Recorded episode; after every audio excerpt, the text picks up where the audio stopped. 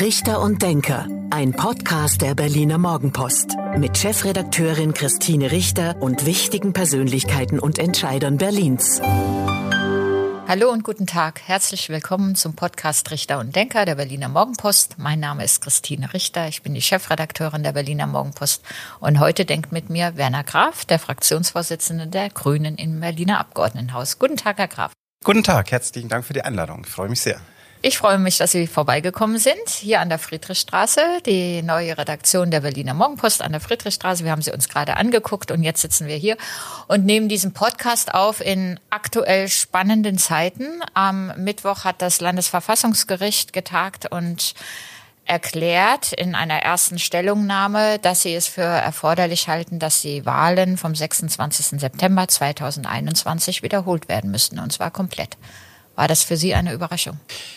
In der Heftigkeit, wie das Gericht ähm, seine Begründung vorgetragen hat, warum sie diese Empfehlung ausgegeben hat. Also es ist ja noch kein Urteil gesprochen, aber in der Heftigkeit war das auf jeden Fall eine sehr große Überraschung. Wir haben damit mit allem gerechnet und haben auch mit wussten, es gab ja auch alle äh, Urteile von verschiedensten Richtungen oder Empfehlungen auch von Verfassungsrichtern, da war alles schon mit drin. Aber was da vorgetragen wurde, ähm, was alles schiefgelaufen ist, das war schon eine heftige Klatsche. Das muss man einfach deutlich sagen. Auch, dass das Gericht äh, mit reinzählt, dass die Vorbereitungen der Wahl so eklatant schiefgelaufen sind, das ist schon... Ähm, das ist ein extrem schlechtes Urteil und da kann man auch nicht drum reden und das. Das war neu, auch für für die für mich oder viele andere Zuhörer und Zuhörerinnen, dass ähm, das Landesverfassungsgericht gesagt hat, ähm, die Wahlen waren teilweise so schlecht vorbereitet, dass gar nicht genug Wahlkabinen zur Verfügung standen.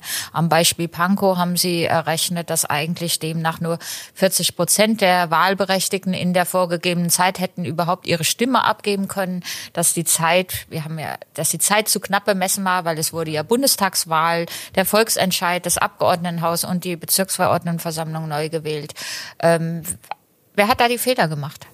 Naja, also die Durchführung ist schon bei der Innenverwaltung ähm, und dann natürlich bei den auch bei den Bezirken, die das auch mit haben. Aber äh, man sieht schon, und das muss man glaube ich schon attestieren, wenn das in ganz Berlin flächendeckend überall diese großen Fehler aufgegangen sind, dann kann man nicht einfach sagen, die, das Land hat damit nichts zu tun und die Bezirke sind schuld. Dieses Ping-Pong, ich glaube auch dieses, äh, dieses Ping-Pong, wer die Verantwortung deckt, das muss in Berlin prinzipiell aufhören. Wir sehen. Und das glaube ich auch. Und dieses Wahldebakel, das wir jetzt hier erleben, ist, glaube ich, ein Zeichen dafür, wie die Verwaltung, und ich meine jetzt nicht die Beamtinnen und Beamten. Ich finde, wir haben sehr, sehr viele Beamtinnen und Beamte in Berlin, die sich wirklich für diese Stadt reinhängen, einen Hammerjob machen. Aber die Strukturen, die wir haben, wir sind, manchmal habe ich das Gefühl, wir sind bei Mompa oder Diebken stehen geblieben. Also wir haben, und wenn es um Digitalisierung geht, dann ist das nur schlechte Prozesse ins Digitale zu übertragen. Das ist aber nicht der Aufgabe. Gut, Herr Graf, lassen Sie uns nochmal zurückgehen zur Wahl. Ähm, Sie sagten, die Innenverwaltung hat den Fehler gemacht. Ähm, die Innenverwaltung hat die Aufsicht über die Landeswahlleitung. Die Landeswahlleiterin ist unmittelbar oder ein paar Tage nach der verkorksten Wahl schon zurückgetreten. Sie meinen den Innensenator Andreas Geisel, der damals im Amt war. Ich bin in einzelnen Prozessen nicht mit drin. Es war auch ein Herr Ackmann, der als Staatssekretär da mit dabei ist. Ähm, das sind verschiedene Leute, aber Herr Andreas Geisel hat ja selbst schon gesagt, dass er die Verantwortung spürt. Ähm, und ich finde. Ähm, Na, was heißt das? Verantwortung spüren? Ja, das muss man ihn jetzt selber fragen. Ähm, ich glaube, ich, ist es nicht gegeben, dass wir jetzt Empfehlungen geben, was das heißen sollte. Das macht man in einer Koalition nicht. Aber ich finde schon, dass er dieses das Spüren der Verantwortung sehr ernst nehmen sollte. Und das heißt, sollte er zurücktreten? Wie gesagt, ich werde nicht als Koalitionspartner Empfehlungen geben, ob jemand zurücktreten sollte oder nicht. Ähm, aber ich sehe die Verantwortung dort schon und ich glaube, er sollte auch diese Verantwortung ernst nehmen. Also doch zurücktreten. Ich gebe da keine Empfehlung ab. Gut, wie geht's jetzt weiter? Ja, Jetzt wird erstmal äh, gesehen, wie, also bei dem Wahltechnischen werden wir jetzt sehen, ähm, was äh, das Gericht dann urteilt. Das wird jetzt, die haben jetzt halt nochmal ähm, 90 Tage Zeit, das Urteil zu sprechen. Ich hoffe sehr, und äh, dass das Gericht schneller zum Urteil kommt. Berlin hat jetzt keine Zeit eigentlich für einen großen Stillstand. Wir sind mitten in multiplen Krisen. Wir haben die Energiekrise, die auf uns zukommt. Wir haben die Inflationskrise. Wir haben immer noch Corona und die Klimakrise ist längst nicht weg Die Krise wird hier zum Normalzustand in diesem Land. Und das müssen wir meistern. Und da ist ein Wahlkampf das Schlechteste, was uns passieren konnte. Wir müssen jetzt einen Nachtragshaushalt aufstellen, um die Menschen zu entlasten, um aber auch die energetische äh, und ökologische Modernisierung voranzubringen. Und ich habe große Sorgen, dass dieser Nachtragshaushalt zu einem Wahlkampfhaushalt wird, wo jeder nochmal tausende Projekte drauflegen will, um ähm, mit einer Gießkanne jeden zu beglücken, um dann WählerInnen-Stimmen zu bekommen. Das ist eine große Gefahr. Gut. Das Landesverfassungsgericht wird innerhalb der nächsten, Sie sagten es, drei Monate entscheiden. Vielleicht erst Ende Dezember. Ähm, einige sagen wahrscheinlich ein bisschen früher, weil mit dieser Stellungnahme äh, zeichnet sich ja ab, dass sie sich für Neuwahlen aussprechen werden. Das heißt, Sie als rot-grün-rote Koalition sind im Grunde jetzt in den Wahlkampf gestartet. Ich hoffe nicht. Wir stehen bereit und auch die anderen Parteien haben gesagt, dass sie jetzt noch weiter Politik machen wollen ich ermahne sehr. Man hatte in den letzten Tagen schon den Eindruck, dass es Wahlkampf war. Ich erinnere nur Franziska Giffey und Raed Saleh, die das 9-Euro-Ticket ähm, fortsetzen wollten und sie als Koalitionspartner damit überrascht haben. Es wurde dann 29-Euro-Ticket. Ähm, ihre grüne Verkehrssenatorin Bettina Jarasch ist schon auffällig viel unterwegs, also auffallender als in den ersten Monaten. Ist nicht schon Wahlkampf? Von unserer Seite aus nicht. Die Termine von Bettina Jara stehen schon seit sehr langer Zeit fest. Ähm, aber ja, wir nehmen fest, dass andere schon aus unserer Sicht mit dem Wahlkampf begonnen haben. Das ist ein großes Problem für diese Stadt. Ähm, und wir, ich mache mir da Sorgen. Dieser Vorstoß der SPD äh, bei dem 9-Euro-Ticket zu der Verlängerung. Ich bin froh, dass wir jetzt das 29-Euro-Ticket für Berlin hinbekommen haben. Aber er war schon davon geprägt, dass man das Gefühl hatte, sie wissen nicht, wie die Preise im VBB für die, äh, den ÖPNV ähm, gestaltet werden. Man hatte das Gefühl, das war eine schnelle Schnellschussidee, die sie rausgehauen haben. Und dann erzählen sie die ganze Zeit, dass sie mit Brandenburg gut zusammenarbeiten wollen, aber auf die Idee, bei so einem Schnellschuss mal kurz mit Brandenburg vorher zu telefonieren, sind sie dann doch nicht gekommen. Ja, mir macht das Sorgen. Ähm, und ich ermahne da wirklich jetzt diesen Haushalt und den Nachtragshaushalt im Sinne der BerlinerInnen und der Stadt aufzustellen. Denn es bringt uns überhaupt nichts, wenn wir jetzt einen großen Geldsegen in diesem Winter raushauen, aber dann 23, 24 kein Geld mehr haben für die Schulsanierungen. Wir haben einen enormen Investitionsstau. Wir haben große Schulden und wir müssen beides unter einem Hut bekommen. Und wir müssen jetzt den Leuten helfen, die es aber, aber den Leuten, die es am nötigsten haben. Den Nachtragshaushalt müssen Sie jetzt machen wegen der Entlastung, der geplanten ja. Entlastung, die mit Landesmitteln finanziert werden ähm, sollen. Wir reden da auch über ein Volumen von rund, korrigieren Sie mich, einer Milliarde Euro? Wir haben im Augenblick gesagt, dass wir das noch nicht komplett abschätzen können. Es gab Kräfte, die unbedingt ähm, eine feste Zahl wollten. Das halten wir als unseriös. Deshalb haben wir gesagt, es wird sich ungefähr zwischen 800 Millionen und 1,5 Milliarden bewegen. Wenn wir uns im Augenblick angucken, auch eine wichtige Sache ist die Teilhabe einfach in dieser Stadt dass weiter die Sportvereine funktionieren und die Menschen auch und die Kinder auch bei sozial Schwachen in die Sportvereine gehen können.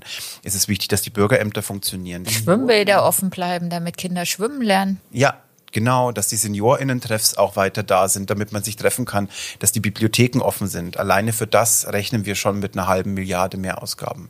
Und das, auch das ist ein Teil, was wir stemmen müssen. Und diese soziale Teilhabe ist nichts nice to have, sondern das ist elementar gerade für die, die es am nötigsten haben, weil das sind die Orte, wo sie hin können und auch wirklich in dieser Stadt teilhaben können und leben.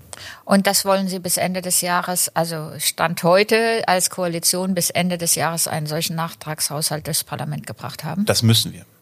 Wenn man auf die Umfragen blickt, ähm, da gab es zwei, eine der Berliner Morgenpost ähm, und ähm, dann noch eine des Tagesspiegels, dann kann es Ihnen doch eigentlich ganz gut gehen mit ähm, Blick auf mögliche Neuwahlen, weil Sie liegen vorne. Bei unserer Umfrage in der Berliner Morgenpost lagen Sie vorne mit 22 Prozent, gefolgt von der CDU mit 21 Prozent, die SPD mit Franziska Giffey als regierende Bürgermeisterin ähm, nur bei 17 Prozent, also weit doch schon abgeschlagen auf, auf dem dritten Platz. Ähnlich war es in der, Umfra in der anderen Umfrage, wo sie ähm, gleich auf mit der CDU lagen, bei jeweils 21 Prozent und die SPD, ne? der SPD bei, auch da bei 17 Prozent oder 17 oder 18 Prozent. Also dann doch wieder mit deutlichem Abstand. Kann es Ihnen doch gut gehen. Sie haben Chancen, möglicherweise die nächste regierende Bürgermeisterin zu stellen. Das unterstellt, dass man in der Politik ist, nur immer um Wahlen zu gewinnen oder den ersten Platz zu machen. Natürlich Nicht? will man das, wenn man, äh, wenn Wahlen anstehen. Aber in erster Linie bin ich in die Politik gegangen, um diese Welt zu verbessern, um Berlin zu verbessern. Und ich glaube, wir haben uns so viel vorgenommen in dieser Koalition, was jetzt alles zum Stocken kommt. Ein Wahlkampf ist immer, selbst wenn wir den Nachtragshaushalt hinbekommen, wird das eine Zäsur wieder sein. Es wird neue Verhandlungen geben müssen. Das ist ein Stocken, das mitten in den Krisen nicht gut ist für diese Stadt. Natürlich kann es sein, dass wir da besser rauskommen. Aber auch als Grüne sage ich, wir haben schon oft Umfragen gewonnen und die Wahl nicht. Also das ist kein Selbstläufer. Das kenne ich jetzt. Ich mache seit 98 Politik. Das habe ich schon sehr, sehr oft erlebt. Ähm, deshalb ist es für mich jetzt, ist die die Sorgen, die ich mir mache über einen Stillstand, deutlich größer als die Hoffnungen, die ich habe, dass wir gewinnen könnten. Aber nochmal, Herr Graf, Sie kommen doch um den Wahlkampf gar nicht drum rum und Sie wollen doch bestimmt die regierende Bürgermeisterin stellen, vorausgesetzt Bettina Jarasch wird wieder Spitzenkandidatin, davon gehe ich aber jetzt erstmal aus. Also das muss doch Ihr Ziel sein und Sie werden doch Wahlkampf machen in den nächsten, in den nächsten Wochen und Monaten, spätestens nach der Entscheidung des Landesverfassungsgerichts. Natürlich wollen wir das. Also das ist ja jetzt gar keine Frage. Ich glaube auch, es ist nötig. Ich glaube, wir haben das bessere Angebot. Das will ich auch klar sagen. Wenn man die Verwaltungsreform, die bitter nötig ist, was ich ja schon ausgeführt habe, angehen will, dann muss das vom Roten Rathaus ausgehen. Und da sehe ich im Augenblick nach über 20 Jahren SPD-Führung kein Elan, das zu tun. Ähm, und das würde ich mir anders wünschen. Und das, glaube ich, haben wir ein Angebot mit Bettina Jarasch, ähm, dass wir das besser können. Das glaube ich auf jeden Fall. Und dafür werden wir natürlich auch kämpfen. Das ist doch gar keine Frage. Das wäre ja auch ähm, der, der Politiker spricht mit irgendwelchen Floskeln, die ich dahin rede, ähm, wenn ich das nicht sagen würde.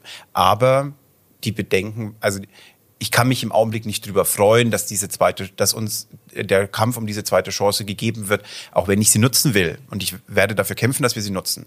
Aber die Freude darüber, dass das kommt, ist nicht da, weil meine Sorgen so groß sind. Sage ich so rum. Ich glaube, da würde Ihnen sogar jeder zustimmen, weil eine Freude über eine Neuwahl nach so kurzer Zeit, also gut ein Jahr später, nachdem man gerade abgestimmt hat, ist, glaube ich, bei keinem da, auch nicht bei den gewählten Abgeordneten, aber auch nicht bei dem Bürger, der natürlich auch sieht, was das dann wieder kostet. Ja, das sind ja dann auch doch wieder hohe Ausgaben, so eine Wahl ähm, durchzuführen. Ja, und wir haben jetzt gerade, sehen Sie, wenn ich das aus meiner Position raussehe, ich habe jetzt angefangen, ich habe jetzt einen neuen Posten, nachdem ich lange Parteivorsitzender war.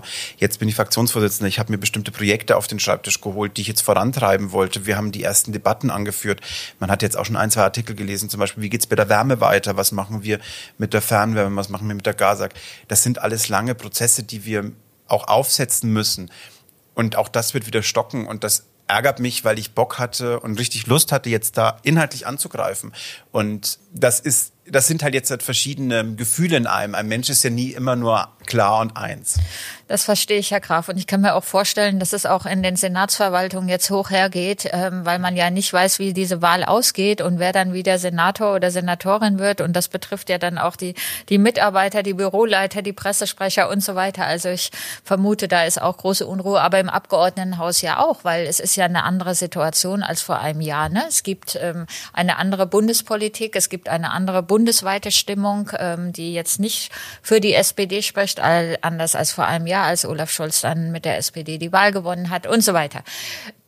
Wenn Sie auf die Umfrage gucken, 21 Grüne, 21 CDU oder knapp vor der CDU. Können Sie sich denn vorstellen, einen wirklichen Regierungswechsel und eine Koalition mit der CDU? Wir haben als Grüne immer gesagt, dass wir einem äh, auch schon im letzten Wahlkampf vor einem Jahr, dass wir eine Regierung eigentlich anstreben äh, im selben äh, Farbspektrum, das wir jetzt gerade haben mit äh, Rot-Rot-Grün aber eben mit einer grünen Führung, also grün-rot-rot. Das war unser Ziel, äh, weil wir hier die meisten inhaltlichen Schnittmengen sehen. Ähm, und das ist auch weiter so. Die meisten inhaltlichen Schnittmengen, wenn es um die Wärmewende geht, wenn es um die Verkehrswende geht, wenn es ähm, auch um die sozialen Fragen dieser Stadt geht, um eine Mietenpolitik, die sehen wir schon noch in diesem in dieser Koalition. Das ist, äh, da hat sich jetzt innerhalb von einem Jahr nicht unbedingt was geändert. Würden Sie mit einer SPD wieder eine Regierung bilden, die so eine Wahldesaster verantwortet hat, in Person von ähm, Andreas Geisel, damals Innensenator, mit einer regierenden Bürgermeisterin, die in den Umfragen oder die Berliner ja offensichtlich nicht überzeugen kann? Würden Sie die SPD wieder mit in eine Regierung nehmen? Vorausgesetzt, Sie wären Ich erwarte von der SPD, Stärkste. dass sie jetzt versteht, dass wir eine Verwaltungsreform brauchen. Und das ist meine äh, klare Ansage an die SPD. Wir müssen Berlin fit machen. Und es geht nicht, dass wir das nur noch mit mehr Personal zudecken. Die einzige Antwort für eine Verwaltungsreform, die dann ist, 100 Leute mehr in den Bezirksämtern, das ist keine Antwort. Wir müssen die Prozesse verändern. Wir brauchen Projektmanagement. Wir müssen uns ansehen, wie macht das zum Beispiel Neuseeland oder New York, die ihr Regierungshandeln umgestellt haben von Ressortdenken mit Scheuklappen auf Ziele, unter die sich dann alle unterordnen. Das ist etwas, das müssen wir angehen. Ich bin frustriert davon, dass wir letzte Koalitionsverhandlungen vom Jahr mit vielen Programmen in diese Koalitionsverhandlungen reingegangen sind, wie man sowas angehen kann.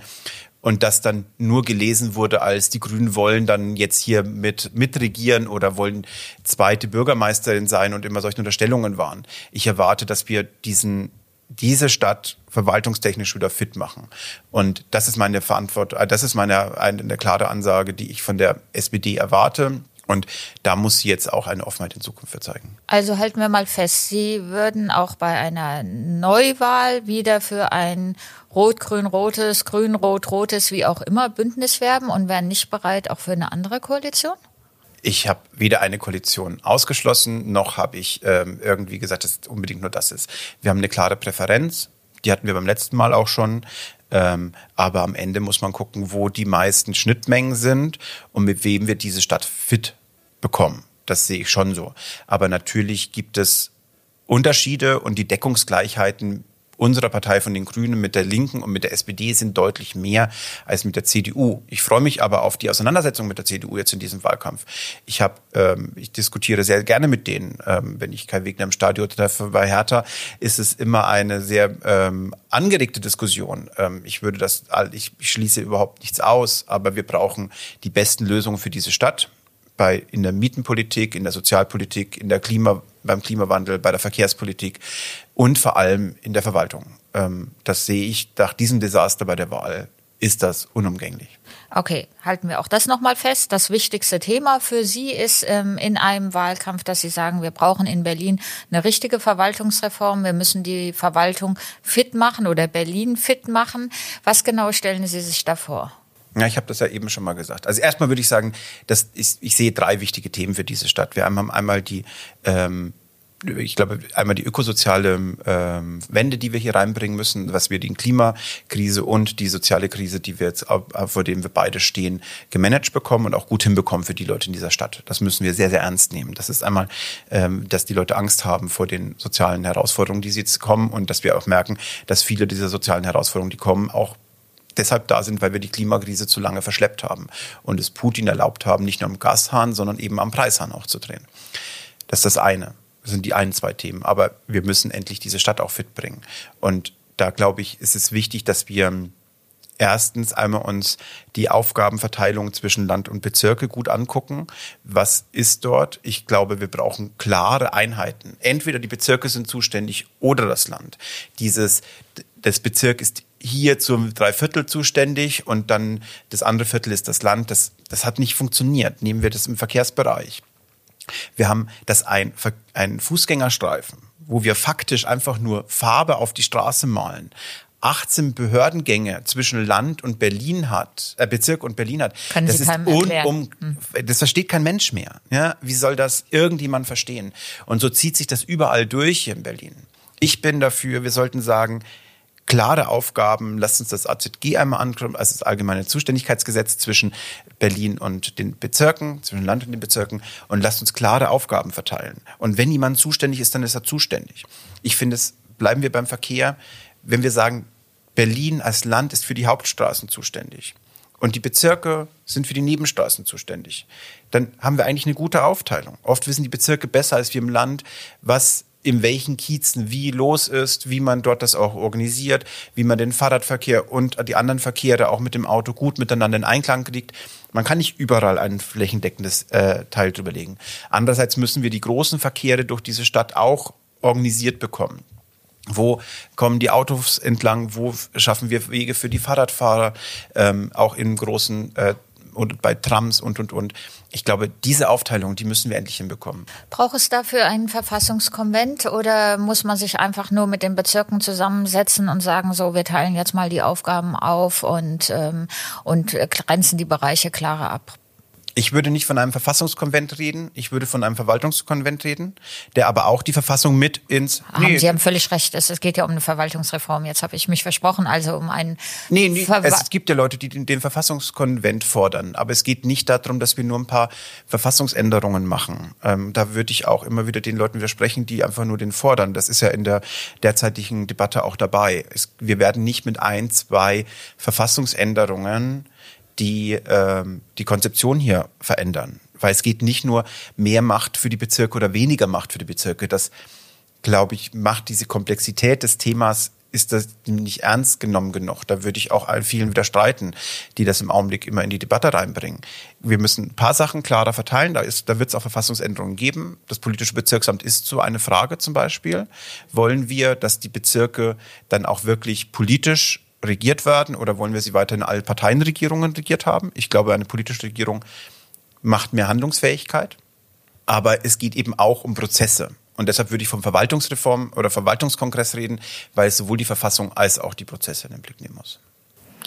Gut, Sie hatten das zweite Thema angesprochen, ähm, die soziale Belastung, die ähm, zunimmt für viele Menschen in dieser Stadt. Was schwebt Ihnen da genau vor, außer Geld? Also natürlich kann man die Menschen, die Bevölkerung entlasten, sei das mit dem Sozialticket der BVG, wo ähm, nochmal ähm, die Kosten gesenkt wurden jetzt oder ab Januar gesenkt werden. Aber was, was kann man noch machen?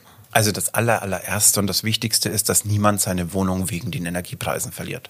Jede Wohnung, die wir im Augenblick verlieren, ähm, jede günstige Mietvertrag, den wir verlieren, ist für immer weg. Und wir müssen um jeden günstigen Mietvertrag in dieser Stadt kämpfen. Deshalb ist der Härtefall vor wirklich entscheidend, damit keiner seine Wohnung verliert. Das ist auch Geld, aber es geht genau um die, die dann wirklich das am nötigsten hätten. Darf ich gleich eine Frage dazu stellen? Ja. Ich finde das auch völlig richtig und ähm, die natürlich darf niemand jetzt seine Wohnung verlieren oder gekündigt werden. Auf der anderen Seite wollen wir aber auch, dass alle Energie sparen. Wie ähm, wie wie regulieren Sie das dann oder wie klären Sie das mit den Menschen, dass sie nicht sagen, ah, wunderbar, ich verbrauche Energie und irgendjemand hilft mir schon und ähm, übernimmt mir ähm, übernimmt diese höhere Kosten. Ich selbst muss gar nichts machen. Also in der Koalition haben wir vereinbart und das finde ich auch richtig, dass es um die äh, Energiekosten geht, die man nicht mehr tragen kann, die in dem normalen durchschnittlichen Verbrauch liegen. Wenn jetzt jemand sein Fenster aufreißt und die Heizung andreht und den Kühlschrank noch offen hat ähm, und seine Sauna noch aufdreht oder je nachdem, ob er sie hat oder nicht, ähm, dann ist das nichts, wo der Staat einspringen muss. Da haben Sie vollkommen recht. Ähm, ist das, da liegt die Tücke noch ein bisschen im Detail. Das muss Weil man sagen. das muss ja dann im Einzelfall, muss ja dann jede Abrechnung ähm, von irgendjemandem überprüft ja. werden. Ich denke, beim Härtefallvor brauchen wir Einzelprüfungen. Ähm, das ist keine Gießkanne und die Zeit der Gießkanne muss zu Ende sein. Ich muss das ganz klar sagen. Einfach Gelder, die wir über ganze Stadt für alle ausschütten, das haben wir jetzt jahrelang gemacht in verschiedensten Projekten. Diese Zeit muss zu Ende sein. Ähm, wir müssen zielgenau die Leute entlasten, die es wirklich am meisten brauchen, weil wir, das habe ich ja davor auch schon gesagt, auch nicht nur an diesen einen Winter denken müssen, sondern wir müssen diese Stadt über mehrere Winter bringen. Wer glaubt, dass diese Krise nach im nächsten Jahr vorbei ist, der irrt. Wir, wir müssen uns damit auseinandersetzen, dass eigentlich die Krise der Normalzustand wird im Augenblick und das für längere Zeit. Die Energiepreise werden nicht sofort wieder sinken. Die Hitzesommern werden jedes Jahr wieder kommen. Auch die Waldbrände werden kommen. Das Sterben der Bäume wird weitergehen. Die, ähm, aber auch die sozialen Fragen. Die Inflation geht nicht einfach zurück. Ähm, also wir müssen das Gesamt managen und den Haushalt so aufstellen, dass es insgesamt passt. Und dafür zählt eben auch, dass wir, das habe ich auch, das will ich immer wieder sagen, dass wir die Teilhabe in dieser Stadt für alle ermöglichen. Das, das klingt manchmal so klein, wenn ich vom Sportverein rede. Ähm, aber die, dass Kinder, egal welche, wie dick der Geldbeutel ihrer Eltern ist, mit den anderen aus der Klasse abends oder nachmittags dann auch spielen können oder auch zum Fußball spielen gehen können oder was auch immer, Rugby oder, oder, oder, was es ja alles in, da gibt es ja alles in unserer schönen Stadt. Das ist, das ist elementar. Die dürfen nicht aus, rausgedrängt werden, nur weil sie kein Geld haben. Ähm, und da glaube ich eben, dass Geldzahlungen nicht alles sind. Also auch wenn es erstmal kurz das Gefühl ist, aber dass man weiter in die Bibliothek gehen kann, dass man, ähm, dass auch der Tanzkurs weiter stattfindet, dass ähm, die Chore weiter stattfinden können. Das ist sehr, sehr wichtig. Und auch bei den älteren Menschen. Wir haben schon vor Corona eine Einsamkeit bei älteren Menschen immer wieder erlebt, die, die einem wirklich zu Herzen geht. Ich habe das selber in ein paar Bereichen miterlebt, jetzt aus meiner Biografie heraus bei schwulen älteren Männern, die dann einfach sehr, sehr einsam werden und wo ich dankbar bin, dass jemand wie die Schwulenhilfe oder das Schwulenbüro ähm, dann so Besuchssachen ähm, auch anbietet. Auch die brauchen Orte, wo sie hingehen können. Auch die müssen sich das irgendwo noch leisten können. Und wenn die Cafés alle teurer werden, dann brauchen wir Seniorentreffs, wo man halt nochmal einen Kaffee für einen Euro oder 50 Cent bekommt. Ähm, wenn Sie das alles ermöglichen wollen und ähm, wo müssen Sie dann Abstriche machen? Was können wir uns als Berlin dann nicht mehr leisten? Wir können es uns nicht mehr leisten, dass Menschen, die gut verdienen oder auch Mittel, ich würde mal sagen, alles über WBS 180, eine ähm, kostenlos Kultur bekommen. Ja, ähm, dass, sie all, dass wir allen diesen Menschen immer alles umsonst geben. Ähm, das ist etwas, was wir in den letzten Jahren gemacht haben mit einer Gießkannenpolitik, die wen ich falsch halte. Wen meinen Sie da jetzt konkret? Oder machen Sie mal ein Beispiel bitte? Wir haben angefangen, das Schulessen für alle umsonst zu machen, auch für die Reichen. Wir haben angefangen, die Kitas umsonst zu machen, auch für die Reichen. Diese Gießkannenpolitik können wir uns auf Dauer nicht mehr leisten. Ich gebe gerne das heißt, das kommen aus einer linken Position heraus. Alles für alle und zwar umsonst war immer irgendein Spruch, den gerne mal äh, skandaliert wurde. Aber durchgerechnet war er nie. Ähm, das muss man so klar sagen ganz ehrlich, es gab ähm, ähm, schon viele Menschen, die auch ähm, besser verdienende sind oder gut verdienende, die das nie verstanden haben, warum die Kita-Gebühren für alle erlassen werden. Zu denen gehöre ich auch. Ähm, oder, ähm, oder auch das Schulessen, warum es für alle erlassen wird. Das heißt, da würden Sie auch wieder rangehen. Da wollen Sie rangehen als Grüne ich glaube, wir müssen jetzt erstmal gucken, ob man das zurückabwickelt. Das würde ich jetzt erstmal nicht machen. Aber ähm, das ist jetzt erstmal so gegeben. Ich glaube, wir müssen nur aufhören, damit das weiter durchzuziehen. Und es gibt ja Forderungen, die das weiter wollen. Zum Beispiel in welchem Bereich? Naja, es geht jetzt um, äh, da war immer die Frage, wie ist das mit dem Hort weiter? Wird das jetzt auch für alle umsonst? Ähm, wir müssen auch, wir machen jetzt, ich finde es richtig, dass wir das 29-Euro-Ticket jetzt schnell machen, aber ich glaube, auf Dauer müssen wir gucken, dass wir das vor allem das Sozialticket günstiger machen. Ähm, ich glaube, Auszahlungen an alle in einer gleichen Höhe sind nicht das, was ich unbedingt fordern würde, sondern ich würde sagen, lasst uns doch gucken, wir haben eine gute Einrichtung wie Wohnberechtigungsschein 180, wo wir eine gute Hürde in Berlin selber schon geschaffen haben. Wir haben aber auch mit dem Berlin-Pass eine gute Hürde. Warum senken wir nicht einfach alle Gebühren des Berlin-Passes auf 0 Euro ab? Das wäre eine Forderung, wo man sagen kann, die, die es am wenigsten in der Kasse haben, dürfen am sozialen Leben in Zukunft auch teilhaben. Herr Graf, das war fast schon das Schlusswort. Und ähm, wir haben nicht über Drogenpolitik gesprochen. Oh. Das machen wir dann ein andermal. Wir machen es, ich verspreche es Ihnen, weil wir sind uns uneinig bei dem Thema Freigabe ähm, von Cannabis beziehungsweise Legalisierung von Cannabis oder gar von harten, härteren Drogen, harten Drogen, ähm, wie Herr Graf das kürzlich vorgeschlagen hat. Das schaffen wir heute nicht mehr, weil wir machen jetzt zum Abschluss noch unser Tut mir leid, dass ich so lange geredet habe. beliebtes Spiel. Sie haben nicht so lange geredet. Es sind einfach so viele wichtige aktuelle Themen mit Blick auf mögliche Neuwahlen Wahlen und Wahlkampf, mhm. dass wir ähm, uns dem Thema Drogenpolitik ein andermal widmen. Gerne. Lieber Herr Graf, zum Abschluss gibt es ähm, zehn Sätze zu Ihnen und zu Berlin, die Sie bitte ähm, spontan vervollständigen, damit unsere Zuhörerinnen und Zuhörer auch noch ein bisschen was über Sie lernen bzw. Sie besser kennenlernen. Auf los geht's los? Ja.